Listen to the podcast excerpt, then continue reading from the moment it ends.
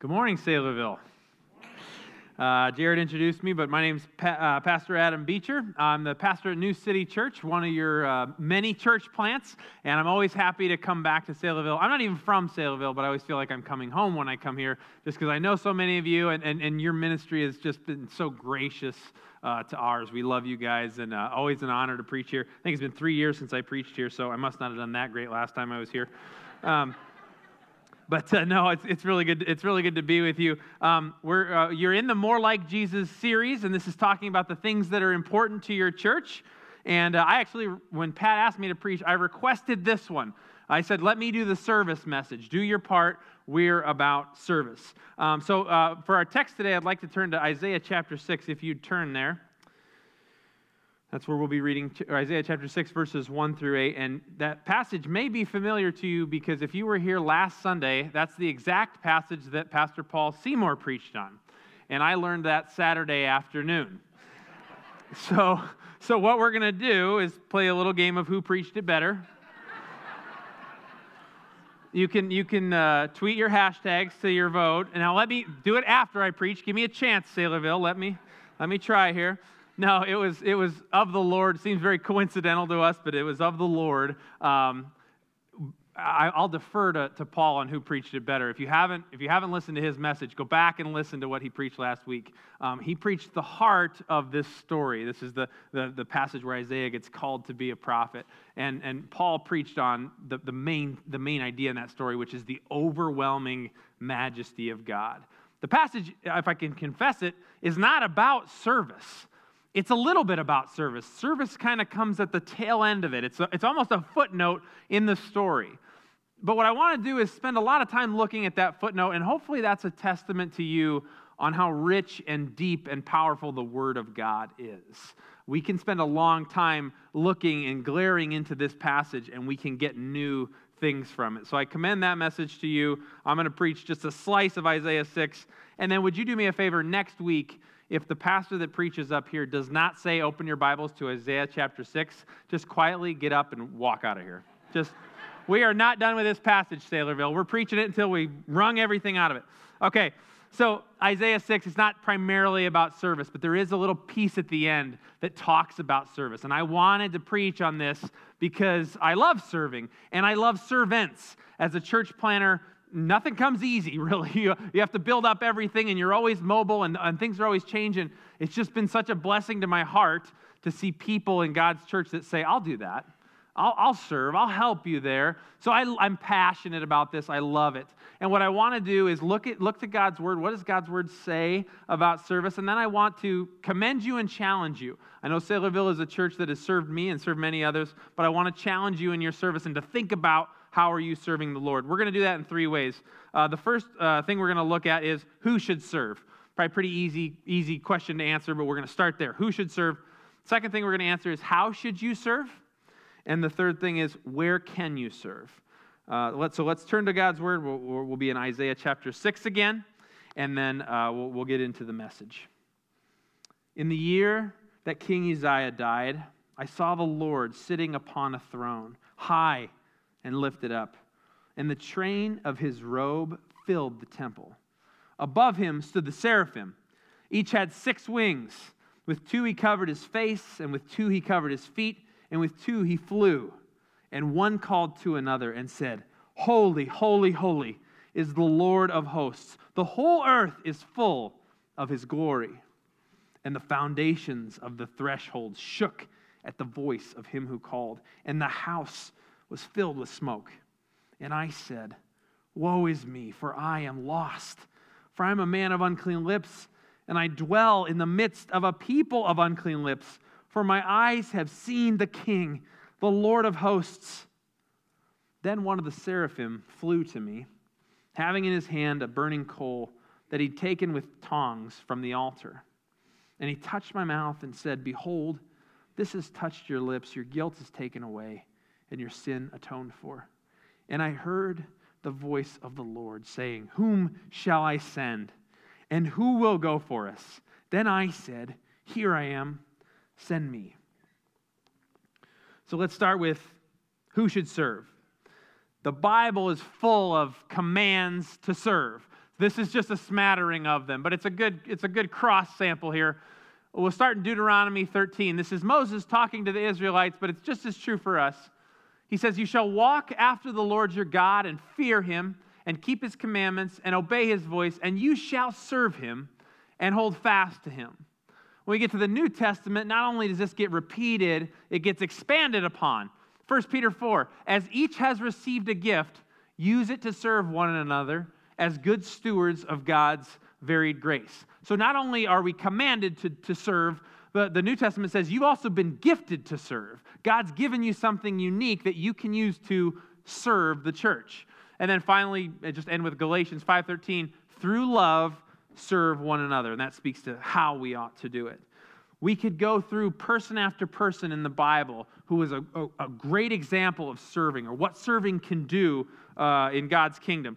I've only selected one or two here, um, but for my Old Testament, let's, let's go to Joshua. This is uh, the leader of Israel after Moses. He sort of took over. He saw the wandering in the wilderness, and then he saw the first conquests in the promised land. And at the end of Joshua, Joshua 24, he's sort of imparting his final words to Israel. What would a man that had lived through all of that, his final words to them, what would he say? Well, this is probably familiar to you. As for me and my house, we will serve the Lord. You may have that hanging on a wall in your home. A little before that, though, just for some context, he says, Choose this day whom you will serve. He gives them an option. Whether the gods your fathers served in the region beyond the river, or the gods of the Amorites in whose land you dwell, but as for me and my house, we will serve the Lord. That was Joshua's parting words with Israel. Zoom ahead all the way to the New Testament and just go straight to Jesus. This is a, a, depiction of probably the most famous story of Jesus teaching us and actually doing the act of serving. So, on this night, when the disciples came in, Jesus is the one who got down on his knee, he got the towel out, and he started washing their feet. And it's a way grosser job than you probably think it is, just because of all the junk that they were walking through and that sort of thing. A very humbling thing.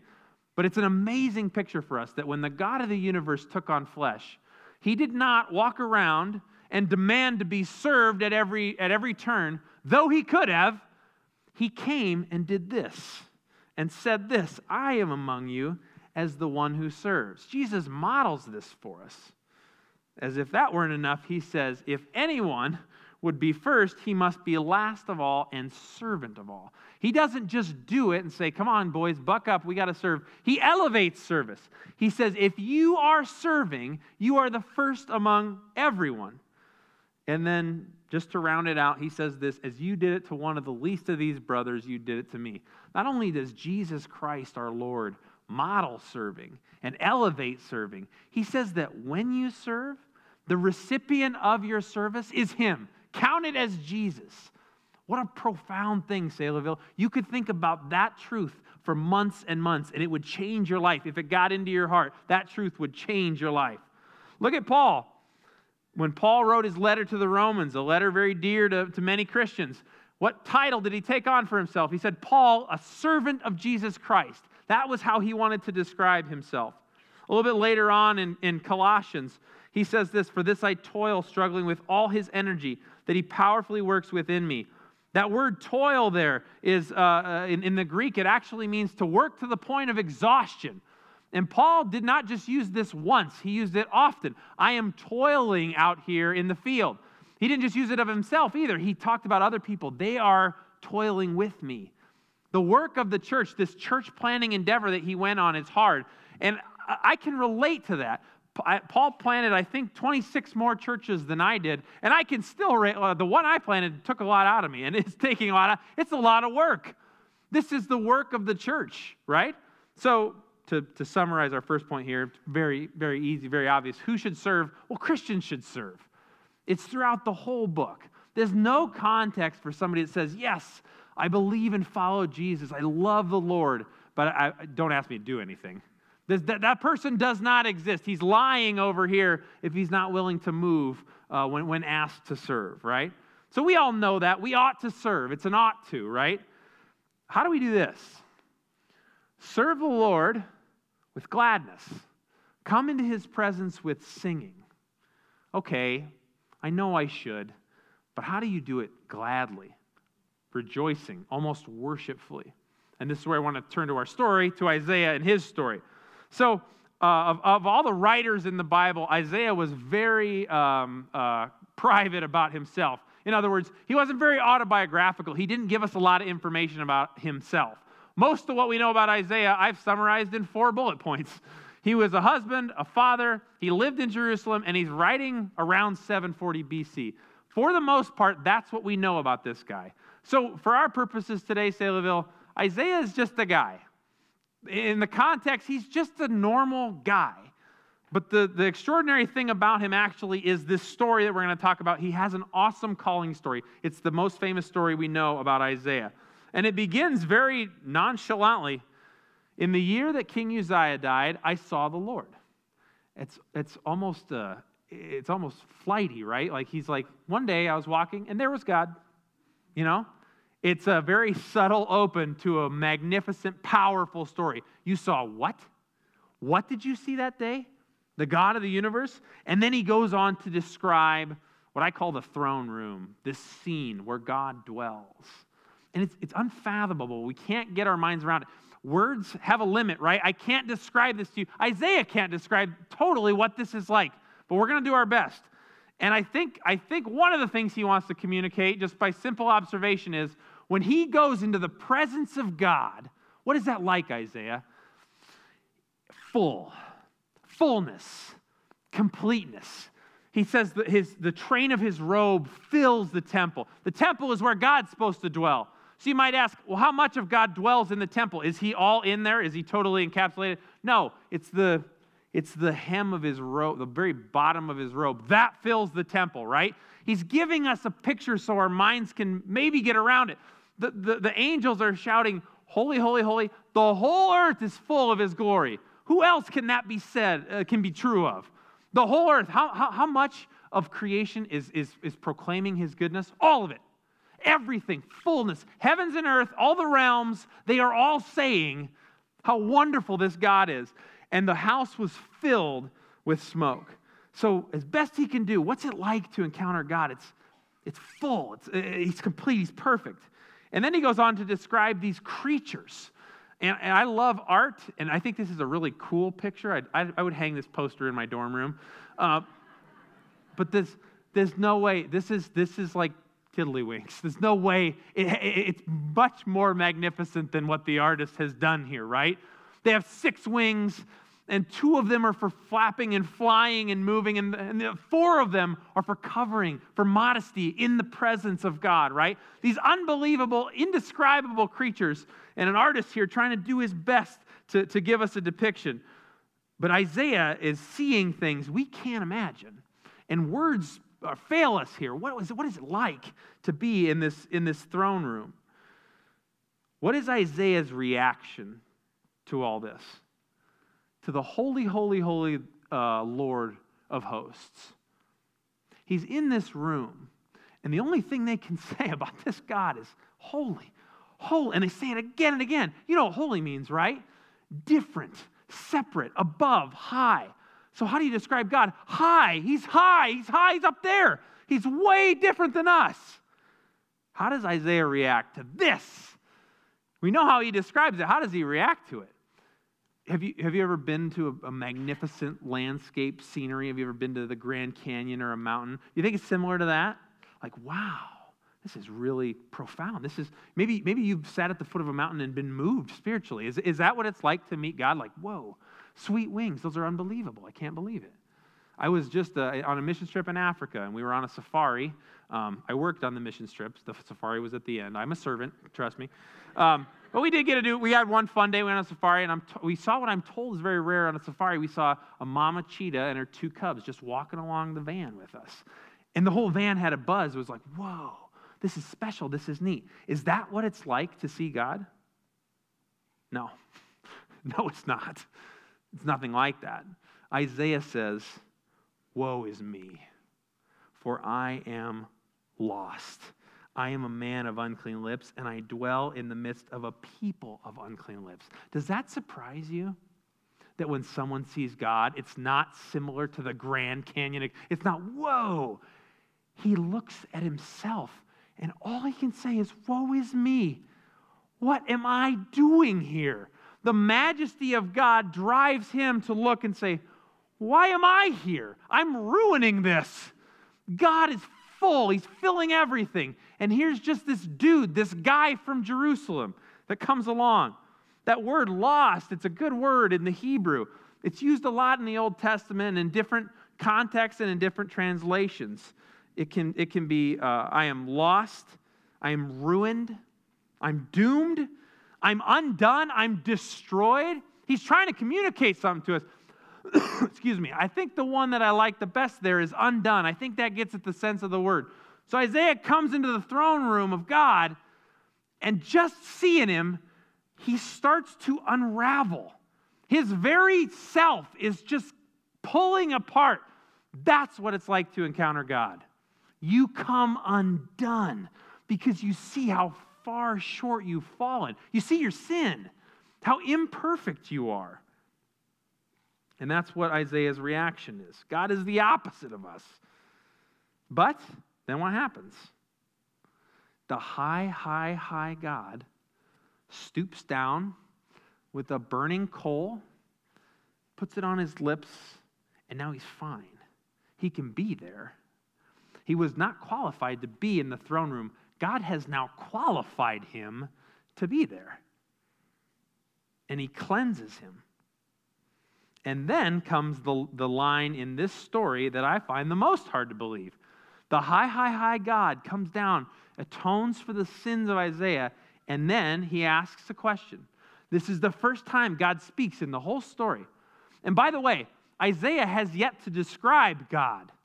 He's only described the trimmings and the trappings, his robe and the throne. He hasn't described God himself yet. But now, for the first time in the story, God says something, and it's a question Whom shall I send and who will go for us? Isn't that extraordinary? The God of the universe has a task. And I'll spoil it for you. The task is he needs someone to go communicate to his people uh, judgment, basically that he has seen their sin and he's going to judge it. But he's, also, if you've read the book of Isaiah, there's a message of hope in there and a prophecy of Christ and, and, and, and the, the renewing of all things. That's the job. That's the job description. He says, Whom shall I send? I have a question, Saylorville. Who would be the best at delivering that message? In this room, in this throne room, who would be the best at that? I'll give you option A. How about God Himself? How about the God who fills the temple with the hem of his robe? Why wouldn't he go and tell him? Wouldn't that be an impactful message? God could do this. Or send one of those guys. You got a bunch of them, you got the six winged, unfathomable beasts. If one of those came in today and just kind of pushed me off the stage and gave a message to you, one of those things, it would be the most memorable day of your life and you'd be able to quote everything that seraphim said 50 years from now. That would be an effective messenger for what God wants to say. So we have the God Almighty in the throne room. We have these seraphim, unbelievable creatures. Who raises their hand? The sinner. The sinner says, Here I am, send me. What is going on here? He's the least qualified guy. Have you ever, grown ups, I'm talking to grown ups here. Have you ever been kind of at a backyard barbecue or something? You're talking with grown ups, and then a kid enters the conversation and they start talking? Sometimes that's cute, but sometimes it's like, all right, get out of here, you know? Have you ever been in a work meeting, higher level people in the meeting, and then the intern starts talking too much, right? This, this is that times a million. Why is the sinner raising his hand? Do you think it's do you think he's being proud? Is this a lot of hubris? I actually don't. I think he's just willing. I, I think I know that when you encounter God, it does something to you. And suddenly, this trembling, fearful prophet is now just willing to raise his hand. I'll go, I'll do it. We, we, we have a similar story in the New Testament. Do you remember when Jesus takes three of the disciples up on the Mount of Transfiguration and they see him as he is? They see him in his glory. Similar story, right? Somebody getting to see uh, what God is really like. But Jesus doesn't have any marching orders in that story. What does Peter say, anyways? He says, Let's build three shelters I don't know if that was necessary or needed that day. The biblical author kind of throws him under the bus and says he didn't know what he was saying, right? So Jesus didn't have marching orders there. But there was this impulse in Peter. He sees Christ and he's like, we got to do something. We got to do something to, do, to commemorate it. Three, three shelters. I don't know if Jesus thought that was silly or he was, he was pleased with it, but that's what being in the presence of God does. And that's actually the gospel. The pattern that we see in Isaiah 6 is exactly how God saves people and uses people. Isaiah encounters God, he becomes undone, he receives his cleansing, and then, and only then, is he sent to do something. This is us. The gospel is an invitation to encounter God, to actually step in that throne room. But it's not so that you can marvel and look at it like some great uh, work in creation. When we interact with God, we see our own sinfulness. We come undone. That's our word for that in the New Testament is we repent. We see what we've done. We see how far short we've fallen and we repent. And then it's not a burning coal, it's Jesus Christ, death on the cross. He still wants us in that throne room, Saylorville. And so he, he's proven it to us by dying on the cross for our sins. He knows who we are. He knows, he knows we're just guys, we're just women, we're just kids, we're just, we're just nobodies coming into the throne room. He wants to qualify us. So he dies on the cross, he sheds his blood that we might be clean. We can be good. We can, we, we can go in that room. And then we get called, we get sent. He says he has something for us to do. Now, we screw this up all kinds of ways, maybe two ways in particular. One of the ways we screw this up is we go straight to number four. Some people do this. They say, What should you do with your life? Well, I should just do good things. That's what life, that's what life amounts to. I'll just do a bunch of good things, and God will be impressed with me volunteering in the soup kitchen. And, and I'm not saying Christians don't have the market cornered on being kind and being merciful. Every night in our country, there are plenty of people that get fed and they get clothing uh, from people who don't have anything to do with God. You, you don't have to be a Christian to do a kind thing. But God has commissioned us to do these things. And he, it's not just about the actions. Look, it's the fourth one. The actions aren't the thing, the God is the thing. Who He is, is the thing. He doesn't want you just to do a task. He wants you to be with Him face to face, to know your sin, to repent of that sin, and to be forgiven. He wants to use you, He wants to commission you. So if you do good works all your life, you're going to go up to heaven and think, or go up to God and think, well, he, he ought to be impressed. And He's going to say, Who told you to do that? For whom did you do those things? So we make that mistake. We go straight to the works without coming into the throne room. Do not attempt to serve a God you have never met. The other mistake we make is we just do one through three and we skip four. We know the gospel. We love the gospel. We use it uh, for our salvation. We have, a, we have a faith. We have a story. But then we can't be asked to serve. Imagine, imagine how the story reads if Isaiah goes into the throne room and it's full, and the beasts are there, and the coal comes down, and he gets forgiven. He gets put on his lips, he gets atoned for and forgiven. And then he's like, Thanks, sweet. Thanks for the atonement, God. Catch you later. Back to Jerusalem. Stick around for the call, right? Stick around for the assignment. But we do this sometimes. Uh, salvation is like a, a, ticket out of hell uh, for us. That's not what salvation. God didn't just save you uh, from the consequence of your sins. He saved you so that He could use you. There's work to be done. And I know that uh, especially as a church planter, but it's not just church plants. You, you, you realize you're in a church that's in a fight, right? There's a fight going on. More people don't follow Jesus than do, right? Plenty of, of untruths are being taught in our culture, and people just take them, they just eat them up. Satan is at work. This is a fight. There's stuff to be done. And praise the Lord, this is the good news of the gospel. He doesn't just send angels to come in and clean house. He doesn't just send in SEAL Team 6. He sends in Gomer Pyle. that joke killed in the first service. A little bit less so now. He uses sinners. He uses us. You believe that? He wants to. He wants Isaiah to raise his hand. I'll go. He wants you to do the same thing, but not, not until you know him. Not until you've come face to face with the Savior. That's the gospel. He not only makes you uh, qualified to be in the throne room, he sends you out of it to do his work. All right, so that's how we should serve with gladness. How do we do that? Well, we can do that because we know whom we're serving. There's a lie that's in our culture today which says, only do the things that bring you joy. Only do those things that bring you joy. And if there's something that does not bring you joy, get it out of your house, right? Or get it out of your life. And that has seeped into the church. And I've heard it in the church, which is people will say, I don't want to serve there. I'm not particularly gifted in that. I only want to serve in places that give me joy. I have a question for you, Saylorville. How useful is that person? The answer is he's, he or she is some useful. If you come to your church and say, I will only serve these things because they give me joy and I won't do this, then fine. They'll plug you into those things maybe, and maybe you'll serve. Let me give you an alternative. What if you came to your church already joyful? That you weren't getting your joy from the things you were doing. You came in with the joy because you've been with the Lord.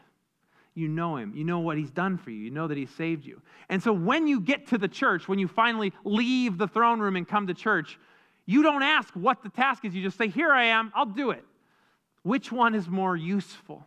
Which one is more God honoring? That's my encouragement to you. I know some of you pull a lot of weight around here, and it's hard to serve with gladness. Sometimes you do. Sometimes you serve uh, because your heart is full, and sometimes you serve because you, because you have to. Serving is a spiritual discipline. We ought to serve. We also ought to pray, and we ought to read our Bibles. Sometimes those disciplines can start looking like a checklist, like, geez, the Christian life is overwhelming. But actually, they compound on top of one another. They encourage one another. When you worship, you're moved to serve, you're motivated to do it. When you read your Bible, you want to be with the Lord face to face. They add up on top of each other. Don't serve before you worship. Go to God, be face to face with Him, and then bring that joy into the mission of this church. So, where can you serve? Oops, I got ahead of myself. Nope, don't ask that question just yet. Um, okay, Isaiah, Isaiah raises his hand. He says, I'll go. Here I am. Send me. What, what did he sign up for? What was the job he was going to do? Well, some days, if you're a prophet, some days at the office are awesome. Uh, one time the Assyrians were knocking on the door of Jerusalem. Hezekiah, the whole people, they're panicked. Uh, they're praying. They're asking God to deliver them. Isaiah's the one that got to bring the message saying, God's going to take care of all of it. They wake up the next morning, 185,000 Assyrians are dead. What a sweet, if you're a military leader, you were sweating and praying all night, you wake up and it's like, oh, God just did the battle overnight. We don't even have to worry about it, right? So that was a great day at the office for Isaiah. That, that would be awesome to be a prophet sometimes. And then also, this was part of his job. He had to prophesy judgment. Nobody likes that. Nobody likes when you tell them, stop doing this, repent, turn, change. He did that most of his career. He prophesied naked for three years. I, don't have time to go into the passage or why. Just believe me, he did that. Um, I, I praise the Lord that I never have had a similar calling to that. and you should praise the Lord that I have not had that calling. and then uh, we, we, don't have, we don't have this in the Bible, but tradition has it. There's a passage in Hebrews that might be referring to Isaiah. Tradition has it that he was sawn in two. So, what did he sign up for? Well, some good and some bad, right? He didn't sign up for the things that give him joy, right? It brings joy to be naked and exposed to all my people or to be sawn in two, right? He just said, I'm here. I'm willing and I'll do it. And he, and he did those things. He did the work that God asked him to do. Isn't that as good as, good as can be asked of us? Like when Paul says, I, have I've been poured out like a drink offering, don't you want that to be true of you? Don't, don't, don't, don't short arm it when, when God's calling you to serve pour yourself out, give yourself to Him. All right, now let's ask where can you serve? So, in, in some way, I'm, I'm a bad person to say this because I'm not your pastor. I don't know the specific needs of your church as well as your pastors would.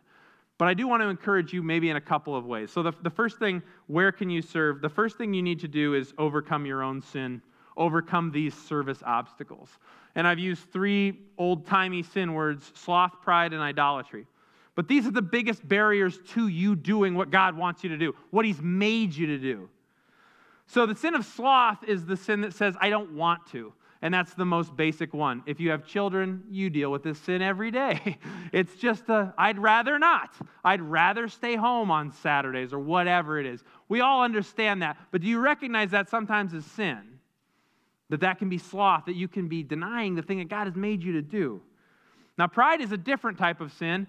And this is probably for people who do pull a lot of weight, who do serve a lot. Pride says, I shouldn't have to.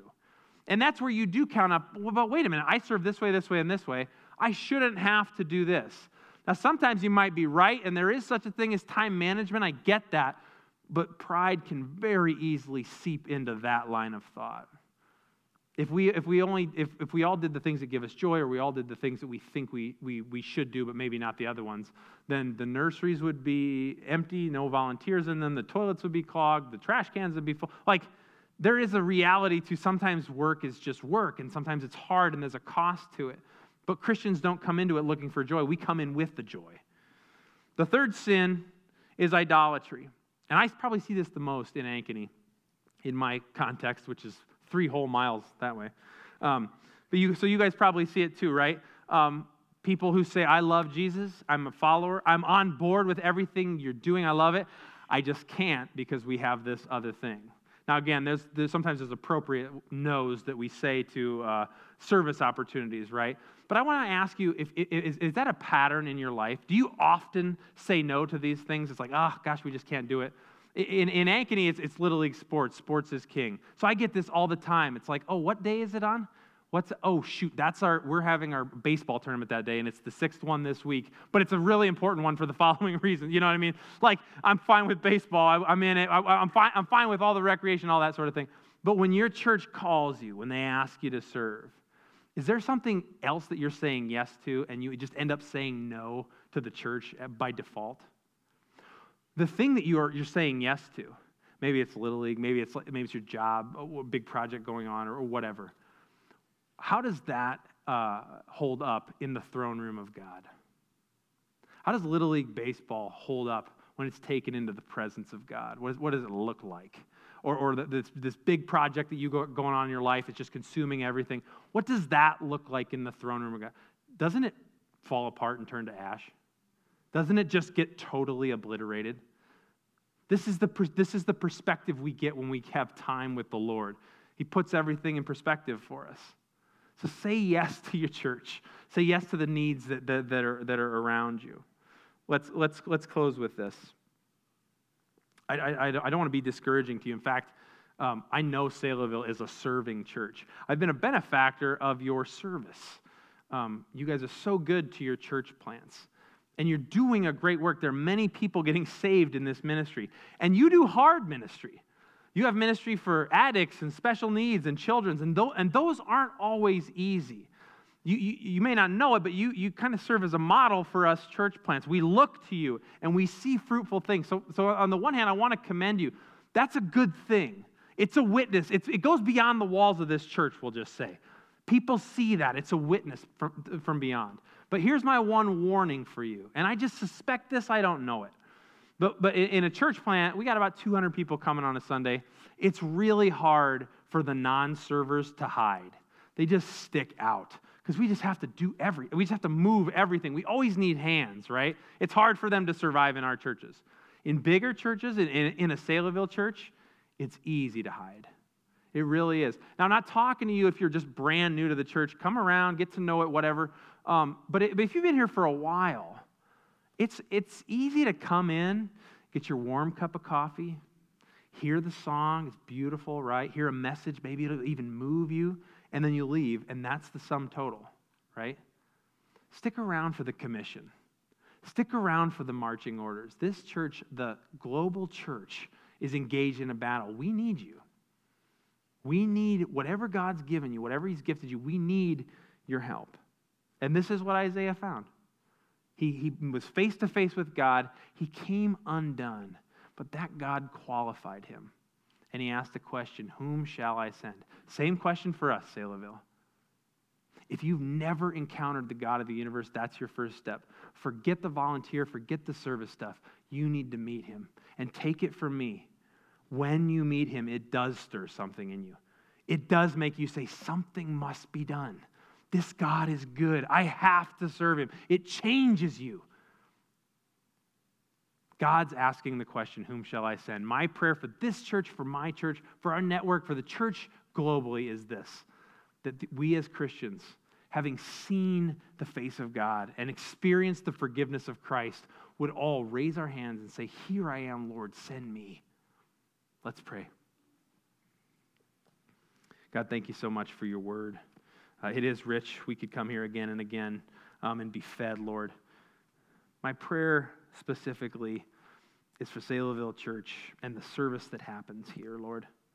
We know that, that, that, serving without knowing you is, is just pointless. But God, you're so great and you're so gracious to us that you move us in such a way where we, we have to serve, we have to move. And you've given us a great commission. You want us to make disciples of all nations. You want us to love our enemies as ourselves. What an impossible task. But God, we're grateful that the same God who commissions us gives us the strength to do the work that you've called us to. So, Lord, my prayer is for each person here. If there's a sin getting in the way, if it's pride or sloth or whatever, I pray that you would show them your majesty. Give them a heart to serve others, but to more than anything else, to serve and love you. Might it be true in this church and in every church. In Jesus' name, amen.